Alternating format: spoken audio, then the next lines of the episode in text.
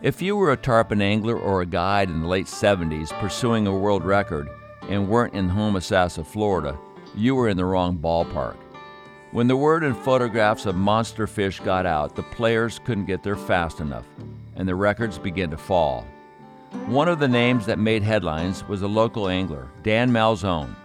Today he sat down with us and reminisced when the biggest tarpon in the world were still there. We hope you enjoy.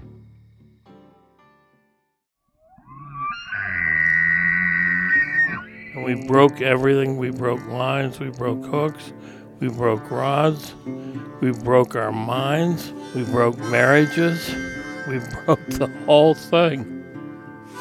We uh, came up with the idea of going out that night and chasing girls, and whoever had the biggest pair of panties won the pot. I knocked another arrow and he turned around the other way and I shot him going through the other way. So I double lunged him both ways. But it was nothing for us to paddle an air mattress out into government cut. I got him on. All right, now we're going to teach him a lesson. I'm just an old guy that likes to fish. I'm not quitting yet. And he said, Well, who the hell do you think you are, Suap? And I said, That's exactly who I am. Life's journey to the grave should not be one arriving with a pretty, well preserved body, but rather skid in broadside in a cloud of smoke, thoroughly torn out, thoroughly used up, proclaiming wildly, Wow, what a ride! There's something fishy going on here.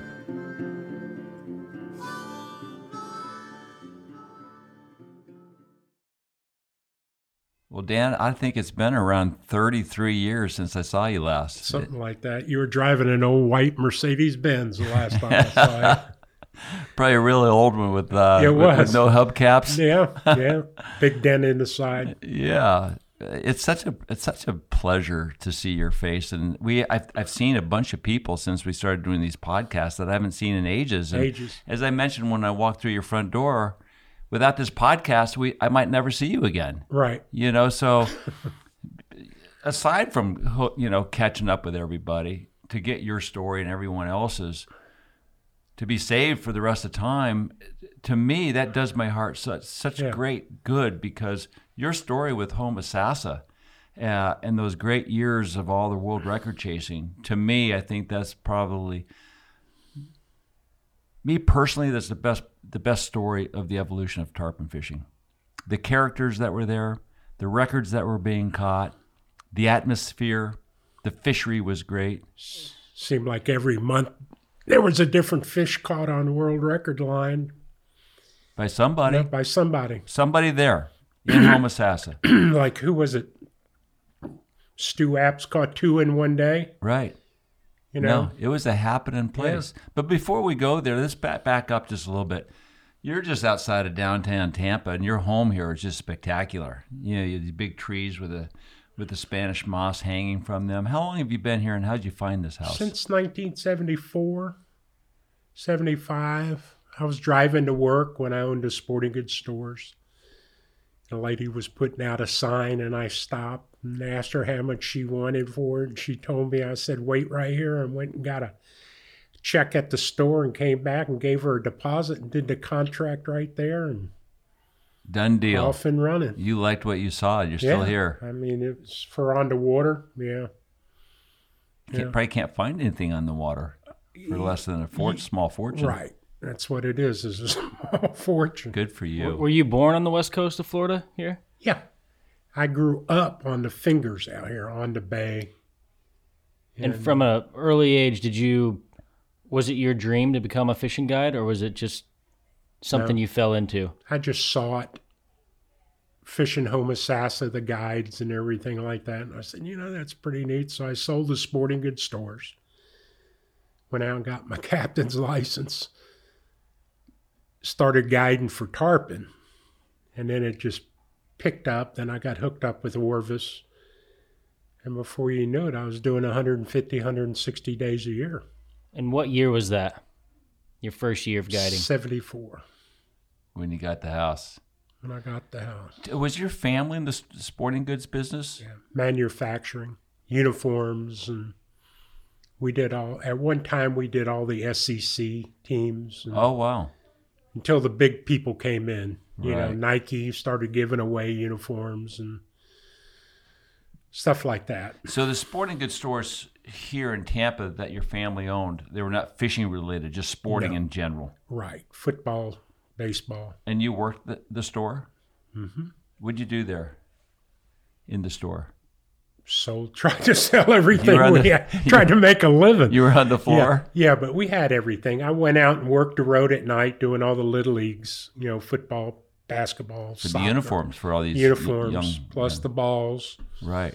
And then uh, back then, phys ed was in in the schools, and we were the only sporting goods store on the peninsula here. Perfect. And we'd sell a couple thousand pairs of Converse. Truck every week would come in. Nice. You know, because you had to wear black sho- black shoes, black shorts, and a white T-shirt. So we sold all that until they said, "Well, you don't need phys ed anymore." So Then it was a, b- a big difference. all right. So uh, when did, did was did your family get you involved with fishing? Your father? How as My a child? brother. Your brother did. My dad was born in 1894. So when I was born, he was 54. Right. so he really didn't fish outside of sitting out on the dock and throwing a line. But my brother did, Mm-hmm. one of my brothers. And how much older was He's the brother that got you into fishing? 10 years older. Ten year. Okay. To what extent of fishing was he tarpon fishing back then? No, Or- no, he'd speckle trout. He'd put on his waders and snook fish and anything. anything. Had no clue about tarpon fish. And what do you like when you first started fishing? Just the tug at the end of the Just, string. just the tug at the end of the string. right. Back then, nobody was fishing. You know, there was no people around. Yeah. What was it like? What was Tampa like back then? It was wonderful.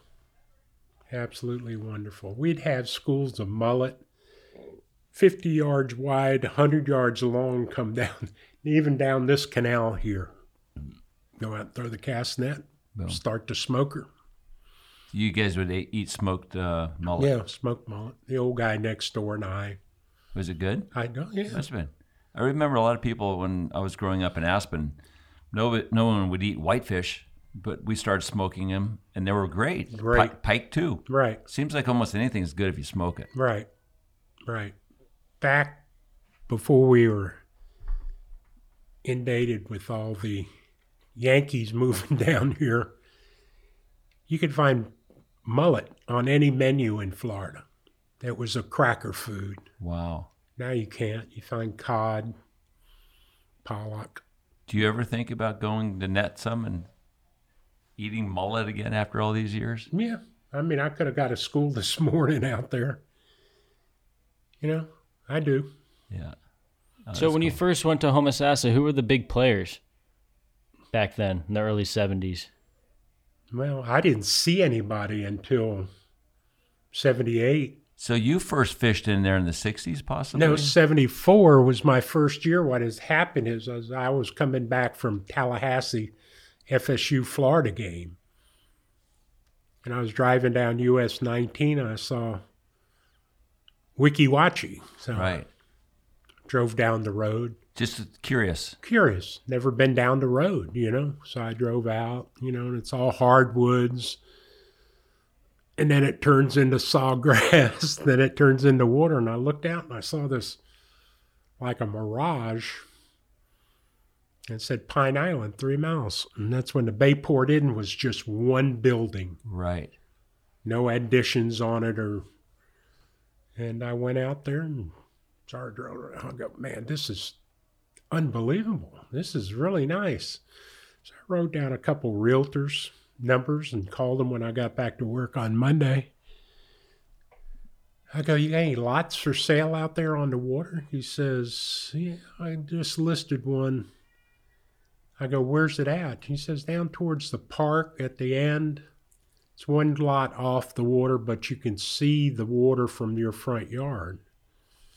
I said, Well, can I drive up tomorrow and meet with you? I went up there and I thought he was going to tell me forty, fifty thousand dollars, and he said, "Yeah, this one's for sale for six. And I go, "I'll take it." Six thousand dollars for a lot. A lot.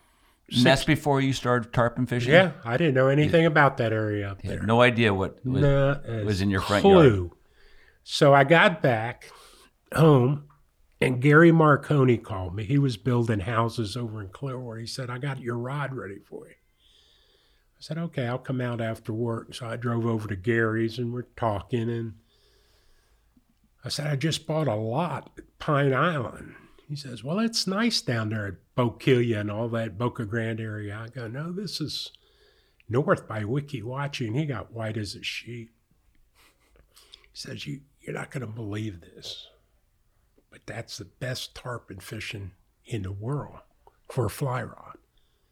And he showed, breaks out this photo album of him and Norman Duncan. And this fish was a foot over one side and a foot over the other side on a huge. Now, huge is what, 72 inches wide?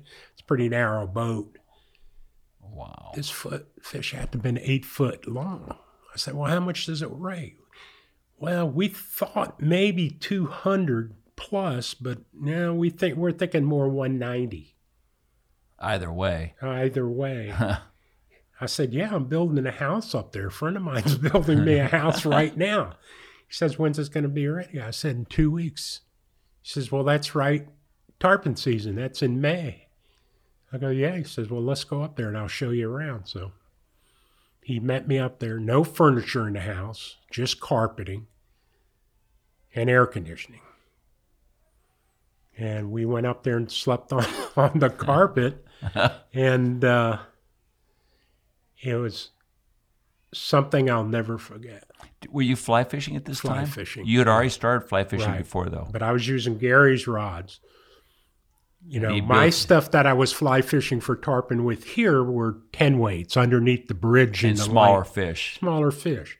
What was your first morning like First morning, when you went fishing up there? What'd you see? thousand fish. Tell me about it. outgoing tide at Guido's Rock. And I just looked up. Gary said, Here they come. You look up, and here's a string of tarpon, honest to God, 200 yards long, just wagging their tails on top coming out. No boats. No boats. We never saw another boat until 78, only because we went up closer to Chazawiska River and all the Keys guys were there, Huff and everything, and he was fishing Evans. And you had Dale Perez, and I think he was fishing Robinson. But all the big wigs were there. There were so many fish there that they didn't need to come down to find fish. but over the years, everybody just kind of ming- mingled through each other. You know, Hal Chittum, Stu App, Billy Pate, Fluger. Fluger was there. I can't remember who Al Fluger was fishing with.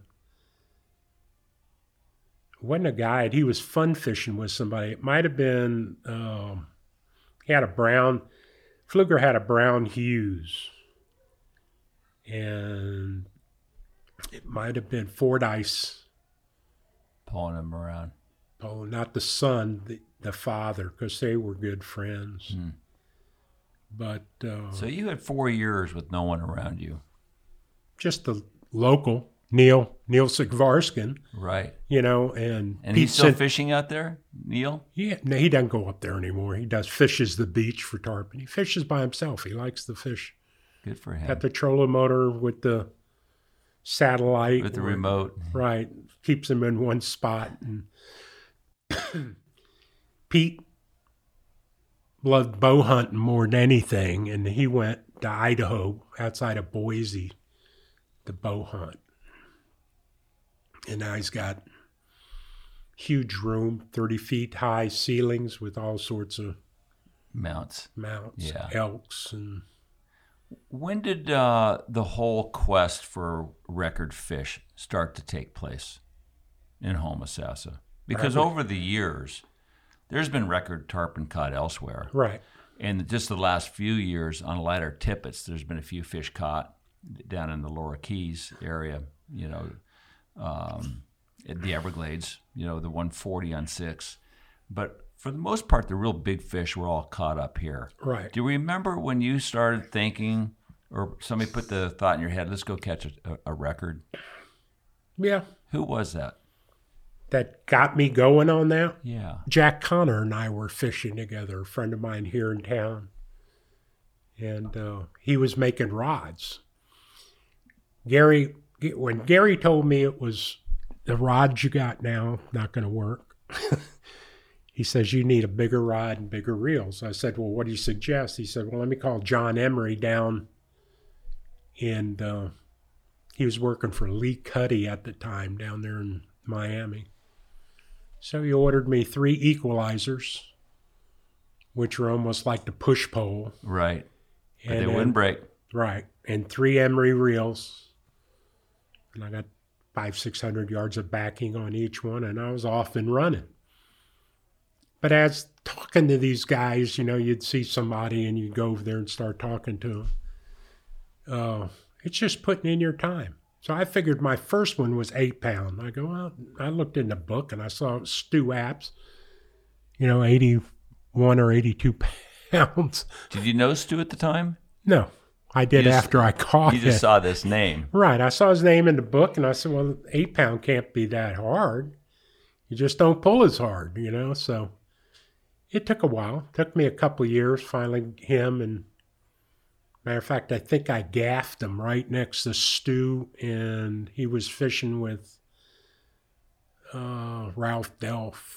The two of them were fishing together. Right. Right. They got a big story where they lost that big 230 on Right, 12 at, at, right. one, at one point. And then he went on to break Everything. 12 Everything, all kinds of stuff. twice in one day. I mean, Right. that's when it broke loose. I think Dale Perez with Robinson broke a record. I don't think I don't think Harry Spears ever did, No. but Pate was there, and Evans, Evans. was there, and they were all breaking rock, records right and left. And, you know, that was close to uh, when uh, Steve Huff caught that 186. 186 off the front of the boat. Well, Uh, Well, Tom was doing some business. Tom was in the outhouse. You know. It's hanging off the back. you know. But I asked Tom when he caught that real big fish, 192 or whatever, why did it take so long to catch that big fish? I mean, the 200 pounder, the 192, when there were thousands of fish around 10 years, 20 years earlier.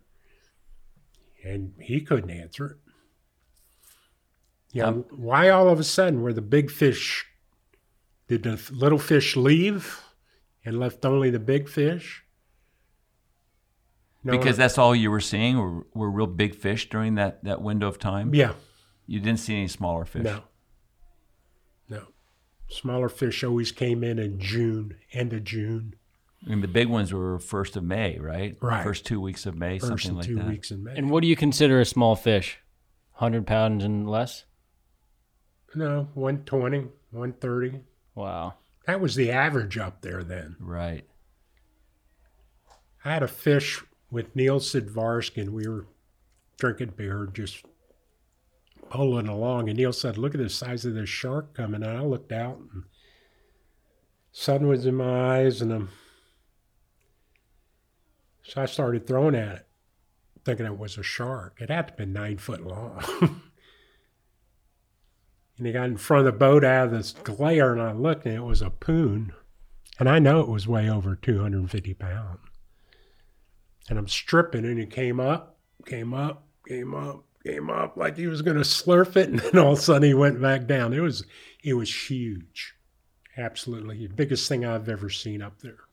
Did you lose any sleep over that fish? Of course, you always. How do. can you not, right? I saw the fish that Evans caught, the 190 something, the day before it came by. The 194? Yeah, You Was saw with- that fish was the day with before. a little, f- yeah, was within 50 to 100 yards of where he caught it the next day. Crazy. It's like they hung out in that little Guido's Rock area. How'd you get that name, that rock named after you? uh, didn't listen to everybody when they said, "Watch where you run up there. There's some big rocks." That was my first year up there. And you took ownership of one of them. Took And what happened? Took the lower casing off. I had to pull all the way in. It was Mother's Day, and I had run out of flies in my fly box. So I pu- had to pull all the way in. So they named it all the Neil and Al and all those guys named it Guido's, Rock. Guido's Rock. How'd you get the name Guido? Just guy that worked for me in the sporting goods store. I'd been tarpon fishing. I used to do a lot of bottom fishing for tarpon with the wife and everything, and had a big Panama hat on and a Tom Selleck flowered shirt. And I walked into the store, and my, my employee goes, "Man, you look like a Guido," and it just stuck. Just stuck. That's a good name. Yeah. What were your, you know, your leader and your uh, tippets looking like in your flies? Were you what, what was your bite tippet back then in the in the late seventies? 100. Hundred pound. hundred pound tied Huffnagel into a bimini twist and then to your to forty. Yeah, right. Forty or fifty. Did you ever have a fish chew through that hundred? Very seldom. If it did it was caught in his Right. corner and he it looked like It, it, it's funny. We fish now with 40, 40 and 50 pound bite tippets. But I think a lot of our flies that we use, like the worm fly and the way they eat it, Right. a lot of those They hooks slurp get it stuck in the right, front. right, in the, right off the bone there. So Yeah. there's no chafing. right. That's the old stamp on the front of the boat. When they hook it right there, nobody ever knows what to do. Everybody says that's the worst hookup in the world, but Yeah, Pfluger said he loved that. Right. That's out of the Met, he said, where you didn't get to use a shock tippet. You just tied it straight to whatever it was. So you wanted them to. Right. Right there. Get hit 'Cause that was there. 12 pound light. Right. They called it. No, Yeah. no bite tippet. No back bite then. tippet at all. And what were the hooks? Five oh? Four aught. Four-aught. 3407, super strong. Mustad. Mustad. Yeah. Now I'm using a 2 aught Gamakatsu. Crazy, right? And you don't think it's going to hold up. They, ma- they hold. and it holds. Yeah. Evans's big fish, 192, was caught on a two odd or one odd, something like that. Were Right. you sharpening your hooks back then? Yeah. Oh, you had to. I bought Yeah, a for grinder, little wheel. I forgot who made it. They called the Hookster or something. Sure. Hookster. And you- yeah, needle sharp. and bent, we used to bend the barb down a little bit. Yeah. My very first gold cup, I was fishing with Harry Spear, and we saw this fish laying there, and we had I think it was a oh, 30 3407 SS, super strong mustad, sharp and barb bend down, and we, I hooked this fish and. You know, I was so nervous. I'd caught a lot of fish before then, but this is my first tournament. It's the Gold Cup. I got Harry. I was so nervous, and I thought I was pulling pretty hard. But about an hour and fifteen minute in, minutes into the fight, I said, "Harry, I could really use some water." My tongue was stuck to the roof of my mouth. I was so dehydrated. Harry said, "Catch me this damn fish, and then I'll give you some Gatorade or something. But you got to catch this fish first, type of thing, you know." And I'm pulling and pulling. and Finally, the hook breaks.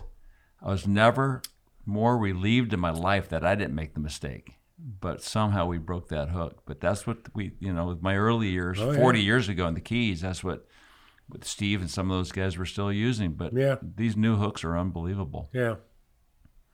What, uh, who were some of the, uh, tell me a little bit about Billy Pate. You know, I mean, obviously he put tarpon fishing on the map as well as anybody, maybe along with Stu Apt, but he was up here fishing a lot, chasing Oh, records. yeah. He was up for a month, two months, Right. like Evans. But he was filming that 3M Giant Philmont, tarpon. right. giant tarpon thing. So he had a helicopter spot and then this and that. And I think he brought a lot of guides in when that tape came out. Right. I think the the real culprit though was Lefty Cray. I mean, he wrote about it after Yeah. he fished here first. Wasn't he guilty of like exposing it? No, I don't think so. You know, you had Harold Masters. Well, they found it, but they didn't Right. expose it No. in the papers like like Lefty Yeah. did. I don't know whether Lefty did or not. I had never heard that. What about the fight that um, Archibald had with Chittum? What the, Did you ever hear anything about that? That fight that they no, had? I saw Gary Marconi with me in the boat and Archibald go at it with look like Roman spears with the gaffs, with no, with the push poles and that was Archibald and who? and Gary Marconi. Really? Yeah. What was behind that story? Said we stole his fish How do you steal a fish? when they're all over. I don't know. That was just Archibald What kind of a character was he? character. Come across the flats doing 90 mile an hour and that shy poke throwing a big rooster tail. When he wanted to leave, he just vroom, From wherever he was. wherever he was, didn't Yeah, because he he built the Shipoke, right? Yeah. He designed it and built yeah. it. A lot of people had him. Was he a scary guy? So he was all bark and, and Yeah. no bite. Because the story of I that I heard was that uh, Chittum was up here somewhere at a bar or something, came into a bar and he gets tackled by Archibald, and Archibald accused him of you know exposing Homosassa, and he actually thought it was Lefty. So they they had this big tussle, and they get up and he said, "God damn you, Lefty Cray!" And and Hal said, "I'm not Lefty." you know, he gets tackled by this guy across the room. Yeah. And uh, at the end of it, they were having cocktails together. Yeah. But it was kind of like the Wild West and Homosassa Yeah. there for a It while. was. It was. Oh. Tell me about Bobby Era, the mobster. Hmm. What do you know about him? you don't want to say Only th- threatened to kill me two or three times. he did. Threatened, oh, yeah. Why would he want to kill you? He was being sent to prison. And uh, he wanted to fish before he went. So I said, I'm waiting to hear back from one of my customers. He doesn't think he can come, but I'll let you know. Well, customer called, said he was coming, and Bobby called me. And I told him, I said, no, I can't fish you. My customer's gone. And he exploded on the phone. You can hold the phone away from you and hear everything.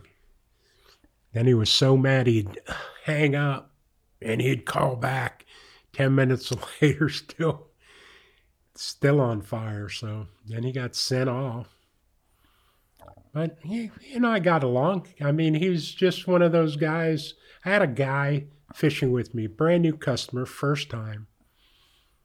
And uh, told by Bobby and John Kep. And he looked at me, he says, I recognize that voice over there. Who is that in the boat? I said, It's Bobby Aaron. He jumped off the platform in the front and lay down in the boat. He says, Keep me away from that guy. I know him from the Keys. I kept on rolling. Did you ever get the story out of him as to He would never tell me what the story was. but obviously it was not good. Well, unlike Arch- Archibald, he had, had not only a big bark, but he had a big bite. Right.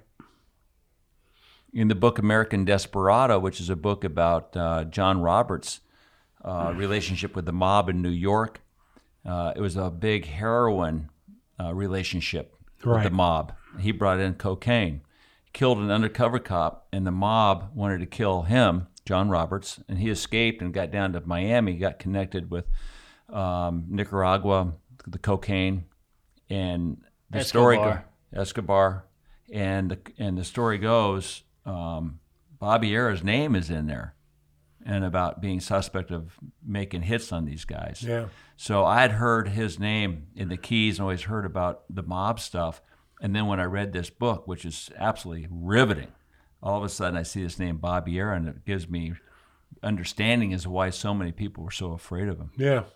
Yeah. They were. What about I- and and I see this now a little bit about you know all this um, this issues with with the keys in the early years when new guides were coming down and their tires were being slashed and uh, boats were being doused with um, um, resin and stuff like that. I don't know Do anything. you about- remember anything up here in this area where guys were taking revenge on other people's boats and trailers? Wikiwachi. Yeah, what what were the, Well, some of we those think it stories was- like? We think it was Bobby Ear doing it. And what was happening up here? They just cut him off.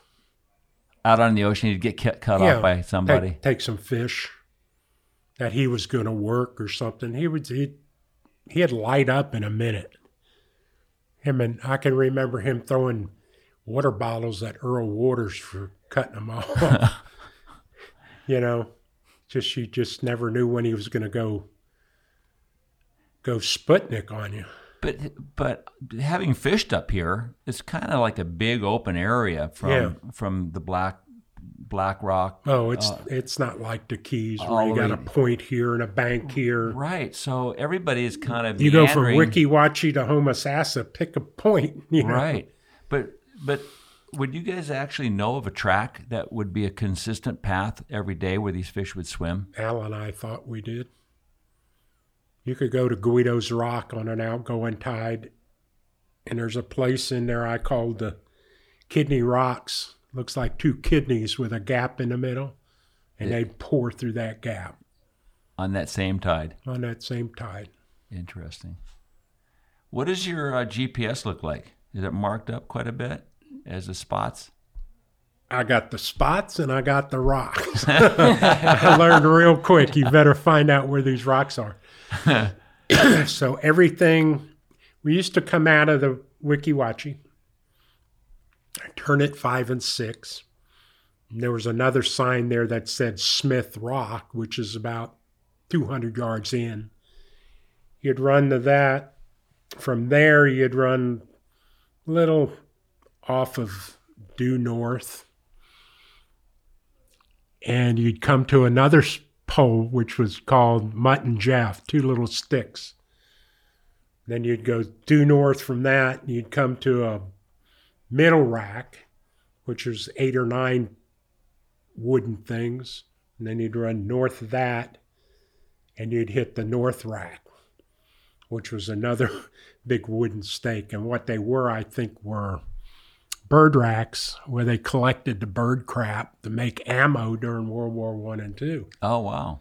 So if you came out of the river and you hit the, you just stayed north. If you went inside of that, it was like landmines with rocks. You know, E- every even year on I- a high tide. Huh? Even on a high tide. No, you can run it on a high tide, but anything medium to low tide, you better watch out. When the record started to fall, I can only imagine the air around this place, how exciting it was every day. When all of a sudden the 12 pound records were going and they kept exchanging quite quite quickly. Right. What was that like? It's exciting. You know, we all met at the Bayport Inn, except Al. He doesn't drink, so He'd go home. he'd go home. He's kind of a loner, isn't he? Yeah, he doesn't go out to eat.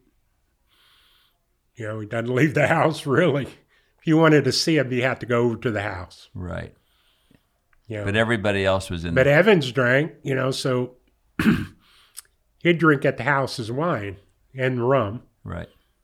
And then when he'd leave, Poontang had come in, Brian Tang. Right. And he doesn't drink, he doesn't go out. So Al would be cooking at home for them. So. Right. But no, at the Bayport Inn, everybody met there after the day. I think I was there a little bit. Yeah. You know, I was a fly on the wall with big open eyes, seeing all you guys walk in. No, it was fun. We used to have a big barbecue every year there and everything. Did you read the book Lords of the Fly? Mhm. Was that pretty accurate? No. It wasn't. No. There were some people in that book with Homo Sassa that I wouldn't have put in there because I don't think they're the Main Old- main players. main players. You know, they were just, you know, tag alongs. And uh, y'all did the guy up in Pensacola, right? Or Yeah. Oh, David. David Mag- McGann, Mag- Magnum. Magnum. Why you put him in there didn't have anything to do with Homo Sassa. Well, I think with- I think the Lords of the Fly was really basically an evolution of the sport. You know, from Key West, the early years, and the book written uh, Mile Marker Zero. Right. Uh, the first guys who really started fishing for these fish with fly rods and, and really catching some big fish in the movie Tarpon. Right. So I think Lords of the Fly was basically trying to introduce this game that's being played by all these great people and all these great fish. Because I think tarpon is one of the more celebrated fish in the world, the way it swims and Mhm. jumps out of the water and they're big and vast. So, you know, the story of the tarpon has a big, long history. And I think uh, the Homo Sassa story was a culmination of all these exciting people trying to chase this most exciting fish and trying to catch all these records. So the book was not about Homo Sassa. It was about one guy's identity in this big story of the tarpon. So I think that you can look at it because you were a big player in the Homo Sassa story. But I think the book as a whole had so much more to it. So you're saying it just takes bigger area? Well, I I think the story was the story of the tarpon and the guys who chased him. Yeah. Culminating with the biggest story of all in the evolution of tarpon, which was Homo Sassa.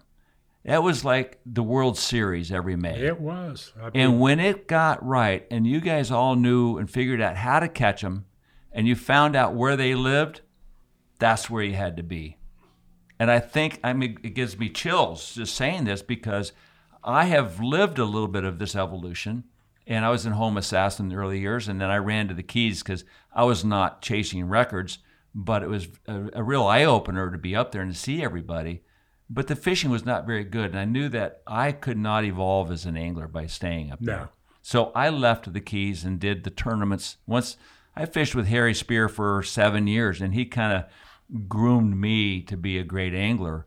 And then he got me into the tournaments. But I could not have been or become what I became as fast as I did by staying in Home Assassin. Yeah. So I had no reason to be up there.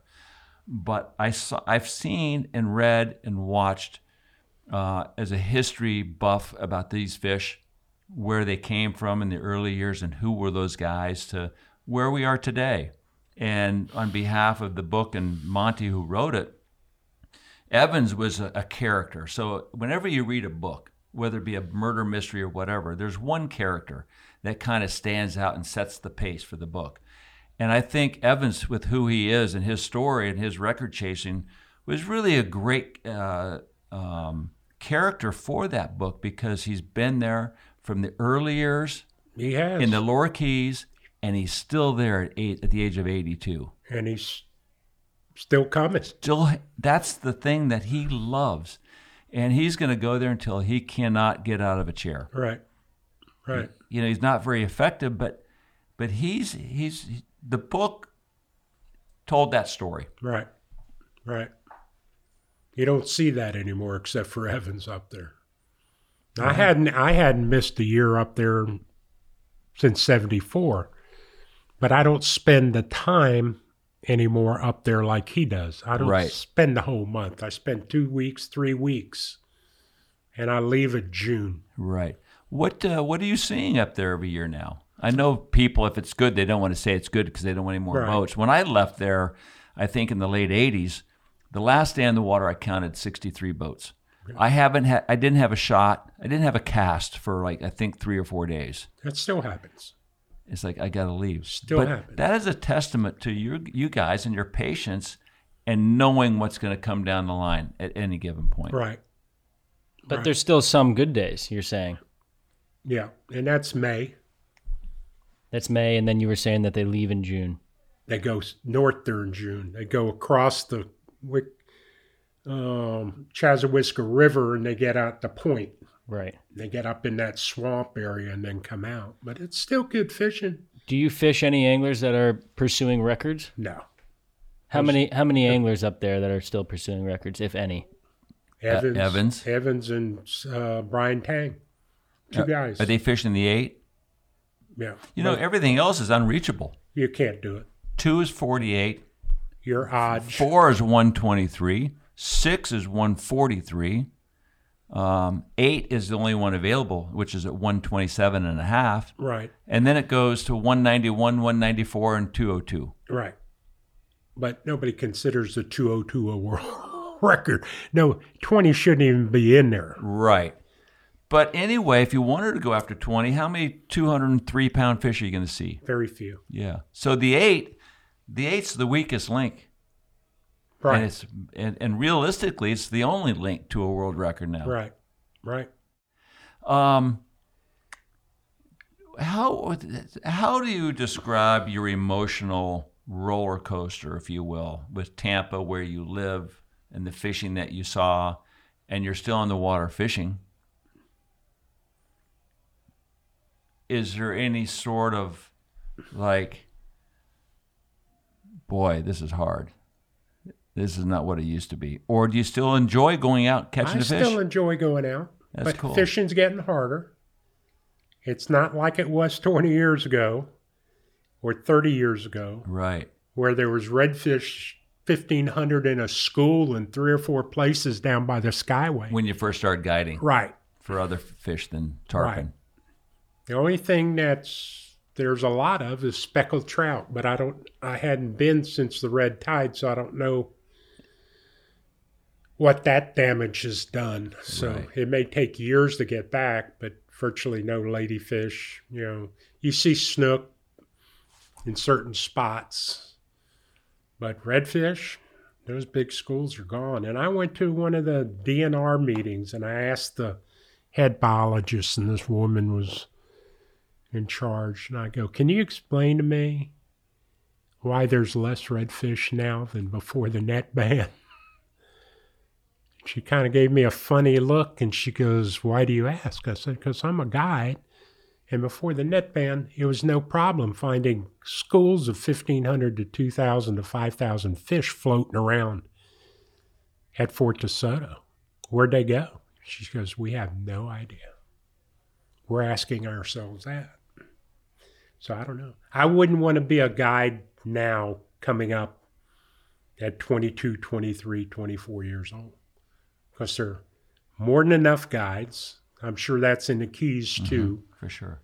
You know, if you get invited to the Met or the Gold Cup, what guy? Who are you going to get? All the good guides are taken. Taken. It's hard, and it's hard to do well Right, unless you have a great guide. right.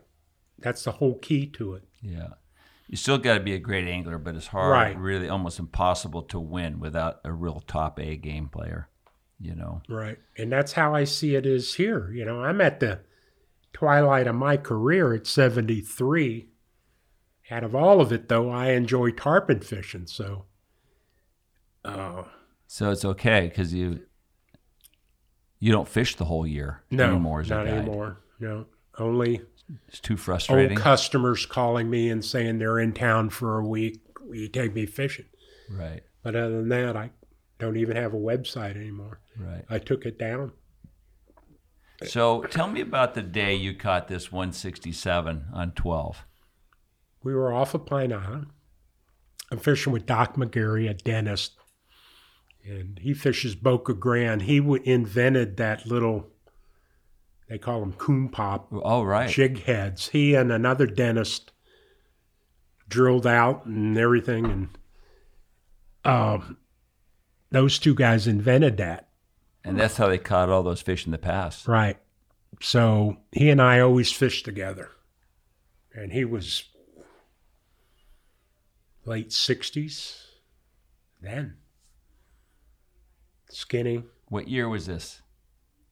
87, 86, something like that. And it was in the afternoon. And the fish were coming out by the rocks. Guido's Rock. coming right on course. And I go, Doc, here they are right here. And there were only six fish. Five of them were whoppers. So I threw to the middle of the pack and I started stripping, and this little one comes out from the back and grabs onto it. And the little one turned out to be 167 pounds. Crazy. Oh my gosh. Ran straight out about 250 yards and jumped once. Margie started the boat, put the motor down. I'm so just, there were three of you on the boat, yeah, I'm just rolling, reeling in line. reeling, reeling your emery. He never moved. He jumped and went, pfft. and when I pulled him over, his face just came to the boat. And Doc Lipgav, he said, He, I know he's way over 150 because I can't get him in the boat. So I helped him bring it in in the boat. We taped him and he came out like 180. And then I said, well, it's 180. We went to the to the ramp, put him on the scales, 167. But uh, What he was was, the littlest one in the school. Wow. What was the record that you broke? Stu App, 163, Right. you know. And you were the guide with Balsh catching the 179 on 12 pound test. Right. That was a big fish for that a long was a time. big fish. We've had. He called me two years ago and said he was retiring. He wasn't going to fish anymore. He said he was losing his balance and legs weren't working right and everything. So he said, I looked it up on my book. Guess he kept a log on everything. He said, We caught 483 tarpon in the 20, 23 years we fished together. Wow. But when he caught the, you know, I told him, I said, Clyde, you don't want to stop fishing 12. You need to fish 12. Oh, no, that record's going to stick. Look at yours. So what record was the 12 at before he hooked it or caught My that? 167. That was your record. Right. that He broke that my he record. and you were and you were pulling him. Right. And everybody goes, Well, you could have lost that fish for him. I go, Yeah, I know I, know I Oh, the could. gaff hits but the that tip and- wouldn't oh, be- sorry. That wouldn't be fair. So, uh, I said, Don't quit fishing 12. Keep tying up 12 because somebody's going to break that. And then, sure enough, Evans did. And what was that record? Oh, after Cl- It was after Evans. Clyde. After Clyde, Yeah, yeah, yeah. that's 194, probably Right. one of the best records in the book. He should have never quit it. You know, he could have bumped it up one more, you know, go to 180. I would think 179 on 12 would last, Yeah. but records are there to be Yeah, broken, that's- obviously. That's everybody asked me, well, how do you feel him breaking your record? I said, that's why there's records, Well, good for you. you know, so no. Who was the best fisherman you ever fished with? As fishermen, Was there anybody? but- tarpon fishing? Yeah, Probably Clyde. Clyde was good. yeah. I was, I fished Evans. I remember when I first fished here, all you had to do to catch or to get a bite was to show the fish the fly. That's all you had to do. When, did, was there a point where all of a sudden it changed and you had to start feeding the fish? Do you remember when that was? Probably 10, 15 years ago. That's all. Yeah. It's like on the beach, beach fishing for tarpon. We've got a lot of tarpon on the beach here. If you can maneuver around the sailboarders, the kayakers, the jet skiers. Wow. But when the fish come down the beach, you know, you'll see 40 in a line coming down the beach, you know, right off the beach. White sand. White, pure white sand. But you throw the fly out and the tarpon 10 feet from it, and they go around it already. You know, like oh, they s- yeah, they're sensitive. You know, they know. They're persnickety. You know, the singles, I always ha- have the best on singles coming down the beach, throw it out. Right. Not much to that, but when you have a line, it's always like if they're going north, they're leaving. If they're coming south, they're going in the Egmont Pass for the crab when the crabs come out on the outgoing tide. So, It's funny in that. Well, you don't want to fish the keys. I'll tell you that. We use Well, 15, 15 foot it's so leaders, hard down there. 40 pound shock, little number, you know, w- ones or one O's, really small little flies, short shank, you know, worm flies that are maybe an inch and a half long. Yeah. All clear fly lines. That's why I've been using those. Yeah, they work well. Out of Denver. But, you know, we have no crab run at Homosassa anymore. When I was first up there, there were thousands of crabs on top of the water. People would be on the bank with chicken necks and everything. It was noted from Wikiwachi all the way to Chazawiska about the blue crabs. That's why the fish were there. That's why they were there, because you'd catch one, lift them up to take a picture, and you'd shed crabs. You don't see that. Were anymore. the ex- were there a lot of explosions throughout the day of fish eating crabs? looked like depth charges going on. Everywhere. Boof, boof. I asked Billy Knowles one time. I said, Billy, how, how'd you find the fish in Homosassa? He said, Son, all you do is just start running and look for the bus. That's right. You would look to the west early in the morning. And you know how the dolphin run in Baja? Sure. Or Panama, you see them when you're marlin fishing. You'd look up and you'd see splashes. They're coming in. Two or 3,000 tarpon coming in. And as soon as they hit Black Rock, phew, they wouldn't roll. They got in that deep And water. they stopped. They'd stop. I saw that twice in my life. Once, once here in Homosassa, and like you said, like a like a almost like a tsunami. Oh, the the water level was two feet higher. Rise. And you'd see all of a sudden these bodies and explosions, Like a submarine underwater. and all of a sudden, everybody had a fish on all around us. We had maybe 15 boats in a fairly large circumference, and fish were flying everywhere. And we'd see them in the Gulf of Mexico, you know, down off of, uh, you know, backside of the Everglades. I'd uh, get out there, you know, and on a, on a very calm February day or early March, you just got and just kind of run and stop your boat and look, and you look for the bust. And then all of a sudden, you would have a wave of fish coming in. Did that happen like a lot in Homosassa? A lot. In the early days, every morning, coming in from offshore. But that's quit. You don't see that anymore. And the crabs left because of the water quality, Overfishing, overfishing. there'd be tons of traps up there. You couldn't even, you'd have to watch with a fish on that thing. I heard that the salinity got too high and the lack of fresh water. When I first started up there on an incoming tide, the Wikiwatchie's flow wa- was like going through that little cut in between in Marathon, that little channel that runs through the road Oh yeah, vaca cut. or Vaca Cut. It was like that. You could hardly control the boat. The current was coming out.